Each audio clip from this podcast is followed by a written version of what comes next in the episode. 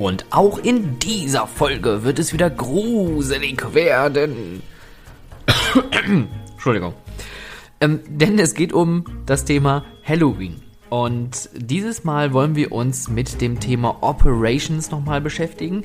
Wie sehen deine operativen Abläufe aus während eines Halloween-Events im Großformat in deiner Freizeitattraktion? Dies ist How to Freizeitpark, der Business-Podcast für Freizeitschaffende und ich bin Stefan Burian. Eigentlich sollte es ja endlich mal eine Folge geben mit dem Thema Warteschlangen. Und ich muss sagen, ich habe die Folge sogar schon aufgenommen, habe mir aber gedacht, die schiebe ich nochmal nach hinten, denn es ist natürlich jetzt gerade Oktober. Und natürlich sollte man das Thema Halloween und Halloween-Events vielleicht nochmal ansprechen. Denn natürlich, auch jetzt während der pandemiebedingten äh, Auflagen und Hygienemaßnahmen, die es gibt, gibt es nicht mehr so viele Halloween-Events, wie es das vor einem Jahr mal gewesen ist. Also einige haben ja schon abgesagt, wie zum Beispiel der Europapark.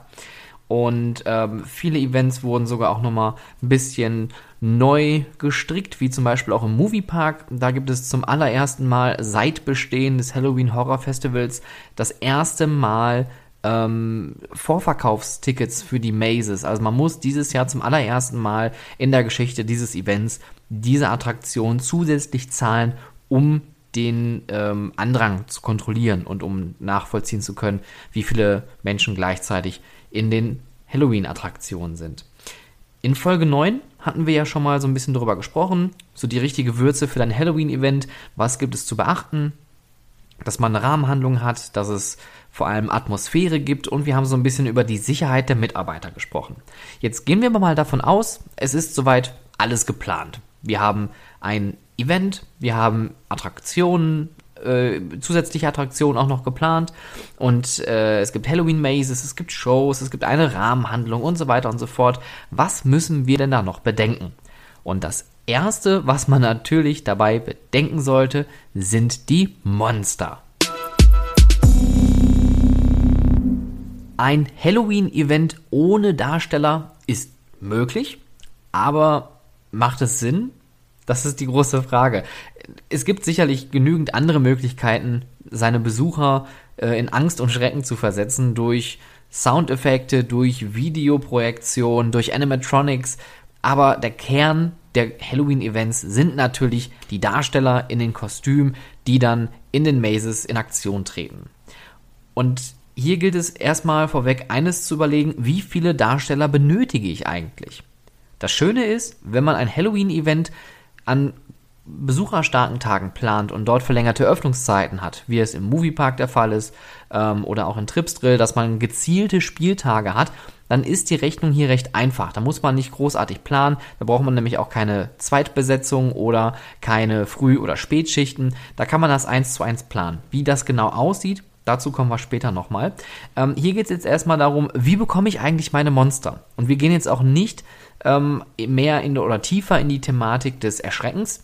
Dazu gibt es später noch eine gesonderte Folge. Hier geht es erstmal darum, wie bekomme ich überhaupt meine Monster? Und die Monster, das sind in der Regel Stundenkräfte, Aushilfskräfte, die eingestellt werden. Jetzt könnte man natürlich eine Stellenanzeige schreiben und sagen, hallo, ich bin der Freizeitpark XY und ich benötige dich als Aushilfe, männlich, weiblich, divers, für Halloween zum Erschrecken. Ja, aber damit bekommst du natürlich keine Leute. Also sollte es ein bisschen schmackhafter sein. Also ruhig das Ganze beim Thema nennen. Wir suchen Halloween-Darsteller oder Darsteller für unser Halloween-Event. Das Ganze vielleicht thematisch nochmal so ein bisschen in der Stellenanzeige aufarbeiten, damit es auch spannend wirkt. Und dann sollte man auch kein Bewerbungsgespräch machen, weil das macht natürlich keinen Sinn. Ich meine, was fragt man denn solche Leute? Dann hat man da jemanden sitzen, der hat vielleicht schon mal ein paar Jobs gehabt, ein paar Aushilfstätigkeiten und dann fragt man so als Personaler, ja, und ähm, wie ist das so? Haben Sie Erfahrung damit, Menschen in Angst und Schrecken zu versetzen? Also wenn ich jetzt drüber nachdenke, ist das vielleicht sogar recht humorvoll, wenn man das machen würde, aber es ist natürlich keine klassische Bewerbungssituation. Der Moviepark hat das mit seinen Castings eigentlich ganz schön vorgemacht und ähm, was die auch gemacht haben, was ich persönlich immer sehr begrüße, sind solche Castings extern zu machen.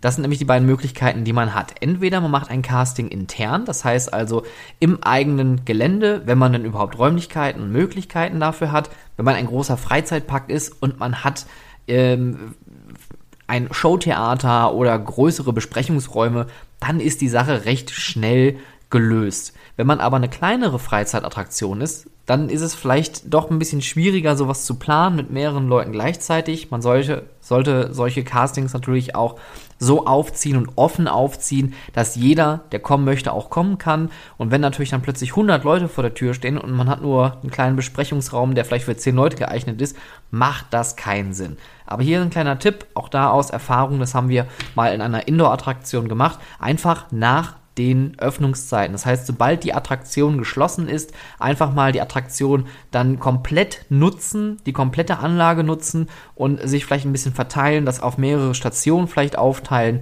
und dann ein schönes großes Casting machen, sodass auch alle so ein bisschen Spaß haben. Externe Castings haben natürlich den Vorteil, dass sie eine größere Medienwirkung haben der Moviepark oder die Movie World damals haben es auch äh, in Kinos gemacht. Ich kann mich noch an sehr schöne Castings im Oberhausener Zentrum erinnern, im großen Kino, im Multiplex-Kino, ähm, wo dann der ganze Saal auch voll war mit Leuten, mit Zuschauern, aber auch mit Leuten von der Presse, die sich das angeschaut haben. Das gibt natürlich auch schöne Fotos für die Tageszeitung, ganz klar.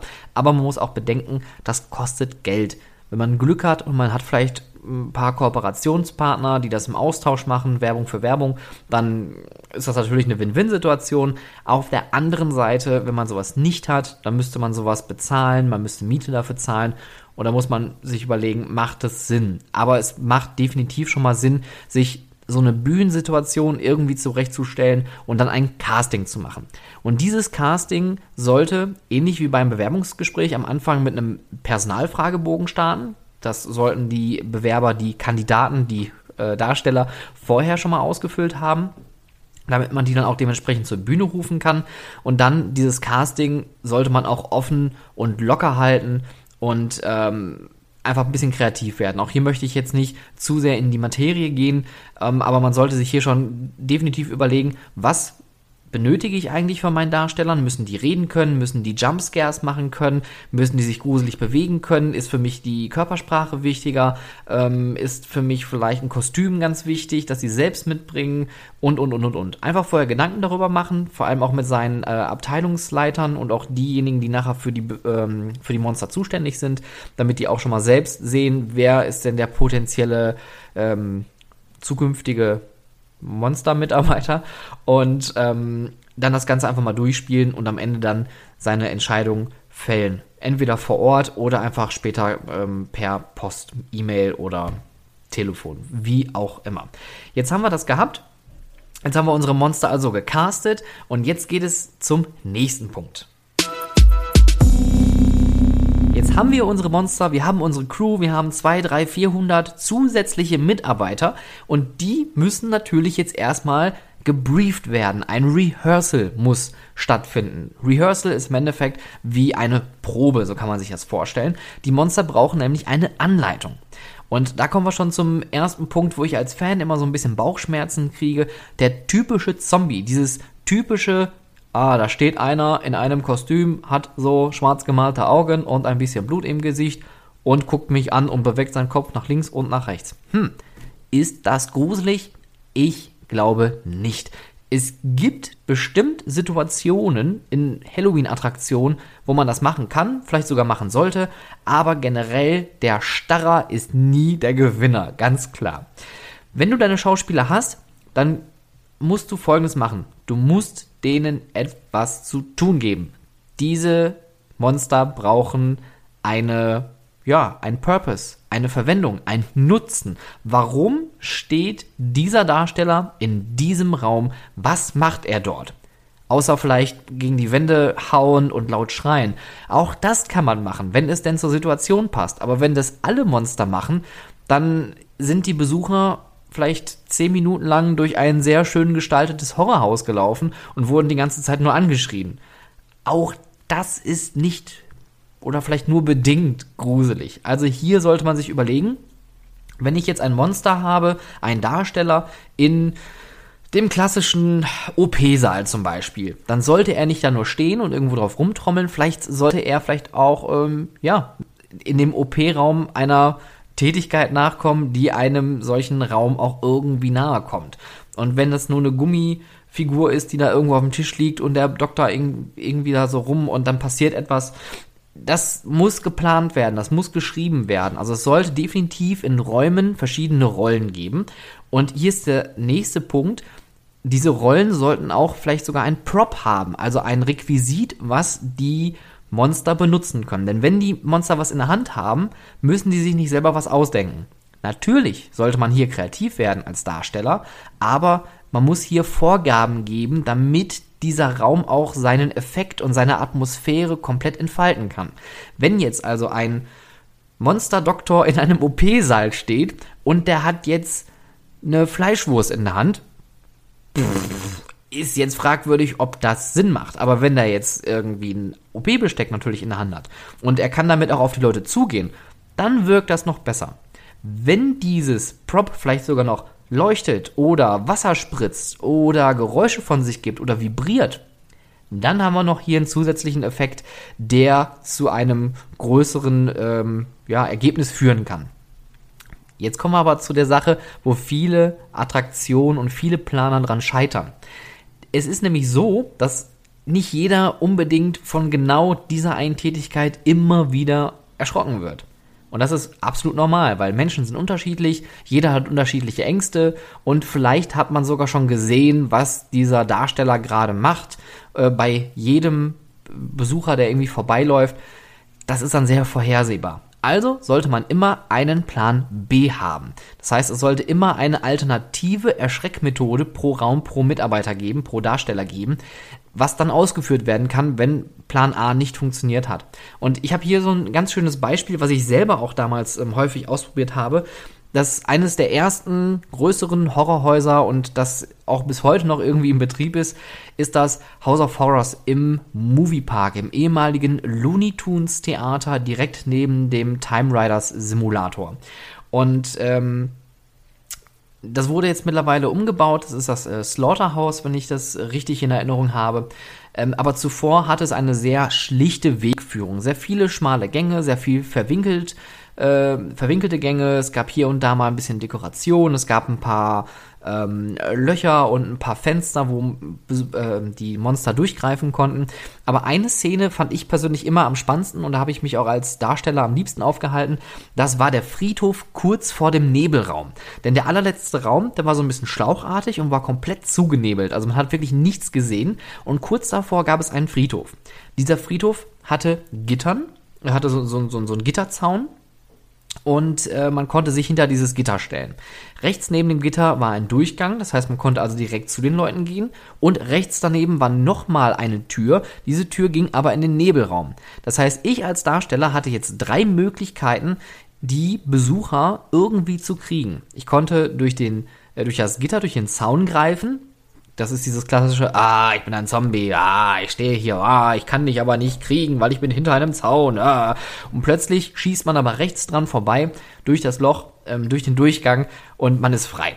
Das kann schon manchmal jemanden kriegen. Wenn das nicht gewirkt hat, kann man immer noch rechts neben dieser Tür dann in den Durchgang gehen, zu dem Nebelraum und konnte da dann nochmal aktiv werden. Das heißt also, ich hatte als Darsteller ein bisschen Variation. Ich habe nicht immer nur das Gleiche gemacht, sondern ich habe drei Möglichkeiten, die Besucher irgendwie zu erschrecken. Also, wenn du deine Halloween-Attraktion da draußen planst, dann überleg dir einen Plan B oder sogar noch einen Plan C. Und noch etwas, das ist auch ähm, vielleicht ein interessanter Fakt. Solltest du mehr als ein Monster pro Raum haben, dann sollte auch hier sich ein bisschen abgesprochen werden. Denn was ganz gut ist, ist natürlich, dass wenn man zwei oder, oder wenn man zwei Monster in so einem Raum hat, können die sich die Bälle ein bisschen zuspielen. Der eine könnte ablenken und der andere könnte dann erschrecken. Oder umgekehrt. Wenn beide erschrecken oder beide ablenken, wird das auch wieder schwierig. Und da muss man sich so absprechen und ein bisschen schauen, wie stehen die im Raum, was ist überhaupt deren Nutzen in diesem Raum, was haben die überhaupt zu tun, was ist deren Aufgabe. Und da sollte man wirklich genau absprechen und vor allem auch die beiden Darsteller sollten sich absprechen, wer erschreckt wie wechselt man sich ab oder geht man einfach drauf los, ganz Berserker-Modus mäßig und schreit einfach alle an. Aber auch da ist immer die Frage, ist das qualitativ hochwertig, was dann dadurch passiert. Mein schönstes Erlebnis als ähm, Gast war, und jetzt Spoiler-Alarm, ähm, bitte weghören die nächsten 20, 30 Sekunden. Es geht nämlich um das ähm, Haus in Walibi World und zwar, oh Gott, wie heißt denn das nochmal? Haunted Holidays war das, glaube ich. Das, das ist ein, eine absolut großartige Maze, die sich nur um das Thema Feiertage dreht. Das heißt, äh, im niederländischen Park hat man dann Ostern, äh, Weihnachten, Neujahr, ähm, Nikolaus, äh, klar, Halloween natürlich und alle Feiertage irgendwie so durcheinander gewürfelt und äh, geht dann thematisch an diese äh, Feiertage dann durch. Und es gibt einen Weihnachtsraum, der ist wirklich mega. Da hat man mich aber auch wirklich dreimal gekriegt. Und zwar der erste war, im Tannenbaum saß einer. Der Tannenbaum, der mitten im beleuchteten Raum stand, der ist einfach in der Mitte aufgegangen und da kam einer rausgesprungen. Mega witzig. Zweitens, ähm, auf der linken Seite saß einer auf dem Sofa und hat, hat da, keine Ahnung, gesessen und ist manchmal hochgesprungen und hat mit so einem Horn gehupt. War jetzt nicht gruselig, aber man wurde abgelenkt, weil plötzlich rechts aus der Seite aus dem Kamin, wo so Nebel-Fake-Feuer am Lodern gewesen ist, kam plötzlich einer hinter dem Kamin rausgeschossen, hat nach vorne gegriffen und ist wieder verschwunden. Also das war so gut durchdacht und wirklich so gut überlegt, ähm, dass man da wirklich jeden kriegt und da ähm, auch mit einer Conga-Line gut arbeiten kann. Jetzt natürlich die Frage, was ist eine Conga-Line? Ihr kennt sicherlich diesen Conga-Tanz oder im Endeffekt könnte man auch auf Deutsch sagen, eine Polonaise, wo man hintereinander wegläuft. Und dieses Conga-Prinzip wird häufig in den größeren Parks gemacht, damit die eine höhere Durchlaufquote haben. Das heißt, es läuft komplett eine ganze Menschenschlange durch die Horrorattraktion. Der Moviepark und auch Walibi World, wobei Walibi World kommt immer darauf an, bei welcher Maze man gerade ist. Ähm, die machen das aber in Gruppen, das heißt, die schleusen alle paar Sekunden eine gewisse Anzahl von Besuchern durch die Attraktion. Das hat natürlich den Vorteil, dass sich die Monster zwischendurch mal wieder resetten können, dass nicht zu viele Besucher in der Attraktion sind. Das hat natürlich auch brandschutzbedingte äh, Gründe. Und es hat natürlich einen Vorteil, dass man viel besser erschrecken kann, weil die Gruppe hört natürlich irgendwo auf und fängt irgendwo an. Das heißt, davor ist Leere und dahinter ist Leere. Und das kann für den ersten und den letzten in der Gruppe natürlich dementsprechend ähm, für zusätzlichen Nervenkitzel sorgen. Das hat man bei einer Conga-Line nicht. Und das machen die Universal Studios im großen Stile. Die ballern da wirklich Menschenmassen durch. Es ist eine durchgehende Schlange, die da durchläuft. Und die Monster, die machen getaktet ihre Scares dort. Also es ist wirklich ähm, ja, durchorganisiertes Erschrecken, was die dort oben machen. Jetzt haben wir natürlich ein bisschen über die Monster gesprochen, über deren Purpose, über deren Verwendung und äh, äh Zweck in einer Halloween-Attraktion. Aber man muss noch mal eine Stufe darüber denken, denn es braucht noch eine wichtige Person, die sich darum kümmert. Und wer die allerersten Folgen meines Podcasts gehört hat, der wird ihn sicherlich kennen, den Duty Manager. Da ist er wieder. Aber es ist kein Duty Manager in dem Sinn, dass er sich um das komplette Event kümmert, wobei es den wahrscheinlich auch geben wird in einigen Attraktionen. Nein, hier geht es um einen sogenannten Show Captain oder Floor Manager oder Attraction Manager oder Maze. Äh, ich habe keine Ahnung. Äh, das ist im Endeffekt irrelevant, wie es heißt, es ist eher wichtig, worum es hier eigentlich geht. Denn dieser Show-Captain ist für die, ähm, für die Schauspieler, für die Darsteller in dieser einen Halloween-Attraktion zuständig. Also könnte man fast sagen, so eine Art Team-Manager, Team-Player, Team-Captain, ja, ist egal. Ähm, dieserjenige, der kümmert sich um den operativen Ablauf an der Attraktion. Und das kann einer von den Schauspielern sein tatsächlich. Also es muss nicht unbedingt jemand sein, der in äh, normalen Klamotten irgendwo steht. Es ist aber zu empfehlen, dass man einen Mitarbeiter abstellt, der nicht in Verkleidung da steht, der sich um die Schauspieler kümmert, dass die auch alle eine Pause kriegen, falls Pausen geplant sind, dass die alle an Ort und Stelle sind, dass die Qualität qualitativ hochwertig da in der Attraktion die äh, Besucher erschrecken und die vor allem auch die eine Evakuierung einleiten können, falls es notwendig ist. Denn in Halloween-Attraktionen kann das natürlich schon mal passieren, dass es bedingt durch äh, Nebel oder Spezialeffekte oder auch durch heftiges Erschrecken, dass man evakuieren muss und dass es einen äh, Notstopp gibt in einer Halloween Maze.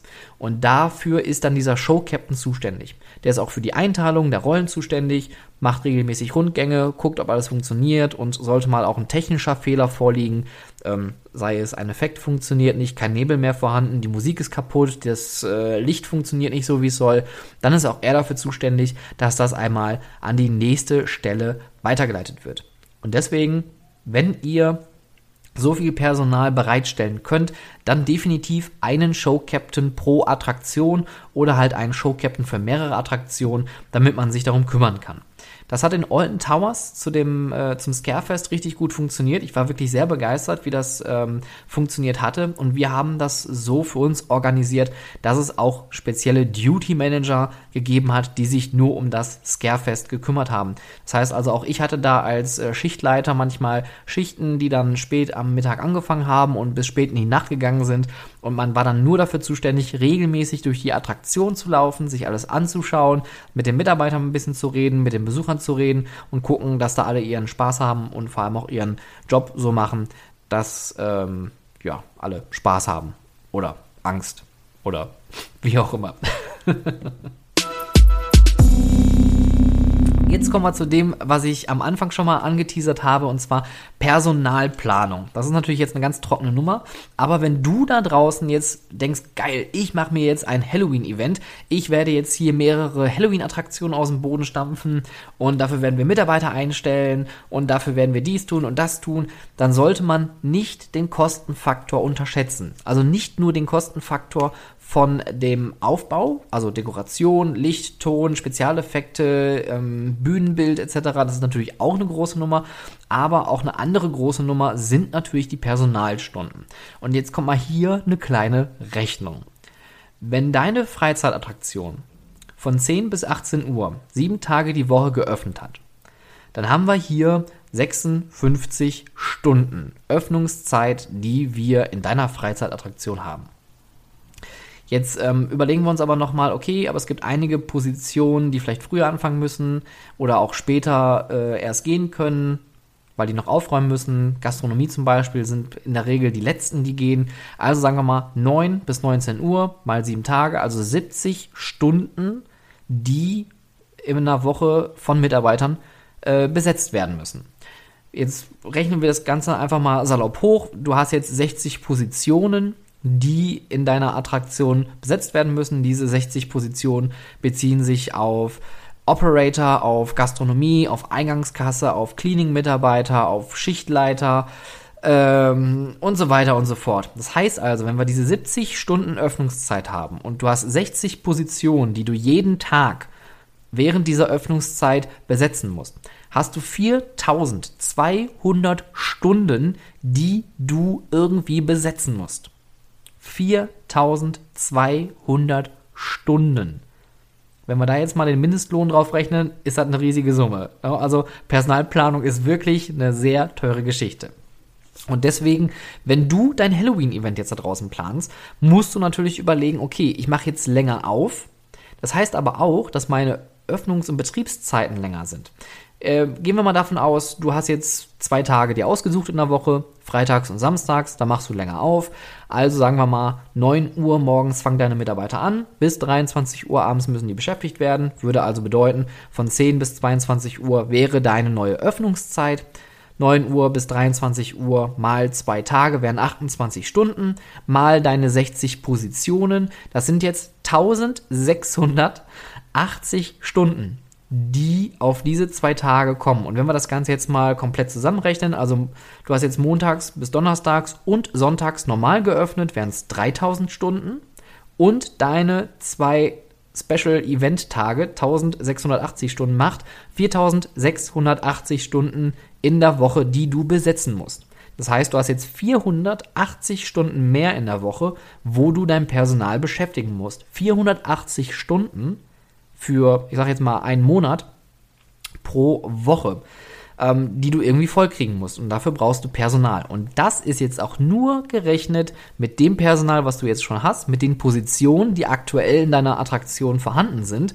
Da sind jetzt nicht die ähm, Schauspieler mit einbezogen. Das heißt also auch da müssen die nochmal draufgerechnet werden und da kommt man schon auf eine riesig große Summe. Wenn du deine Halloween-Planung machst, mach eine genaue zeitliche Aufstellung der Einsätze der eventuellen möglichen neuen Mitarbeiter, die du benötigst. Plane es frühzeitig und ähm, auch für deine Festangestellten, die du hast, plane hier frühzeitig, wie die Mehrstunden oder die Schichtverschiebung ähm, am Ende des Tages sich auf deinen normalen operativen Tagesablauf auswirkt. Weil, wenn du länger aufhast, heißt es natürlich auch, du musst deine Mitarbeiter früher und oder später einsetzen. Und die müssen natürlich auch so eingeteilt werden, dass sie nicht übermäßig Überstunden machen. Das sollte natürlich vermieden werden. In der Regel benötigt man für den Regelbetrieb mehr Personal. Das heißt also, hier müsstest du für deine 480 Stunden plus pro Woche frühzeitig planen. Wenn du deine Aufstellung hast, plane frühzeitig eine Ausschreibung auch frühzeitig machen und dann einstellen. Und das Schöne ist ja hier, ähm, man kann hier natürlich jetzt zeitbefristet einstellen, man kann aber auch hier eine zweckmäßige Befristung machen. Das heißt, eine zweckmäßige Befristung ist an einen Zweck gebunden. Wenn du also ähm, Aushilfskräfte einstellst, nur für diesen Zeitraum, weil du hier längere Öffnungszeiten hast, also einen Mehrbedarf an Personal bedingt durch mehr Aufwand, besteht die Möglichkeit, eine Zweckbefristung zu machen. Das heißt, für die paar Wochen kannst du deine Mitarbeiter einstellen und die werden dann automatisch mit Ende des Events auch wieder austreten. Der Vorteil liegt daran, dass du, solltest du nochmal dieses Event im kommenden Jahr machen, diese Mitarbeiter, wenn die gut gewesen sind, auch wieder einstellen, ohne dass du hier eine Entfristung befürchten müsstest.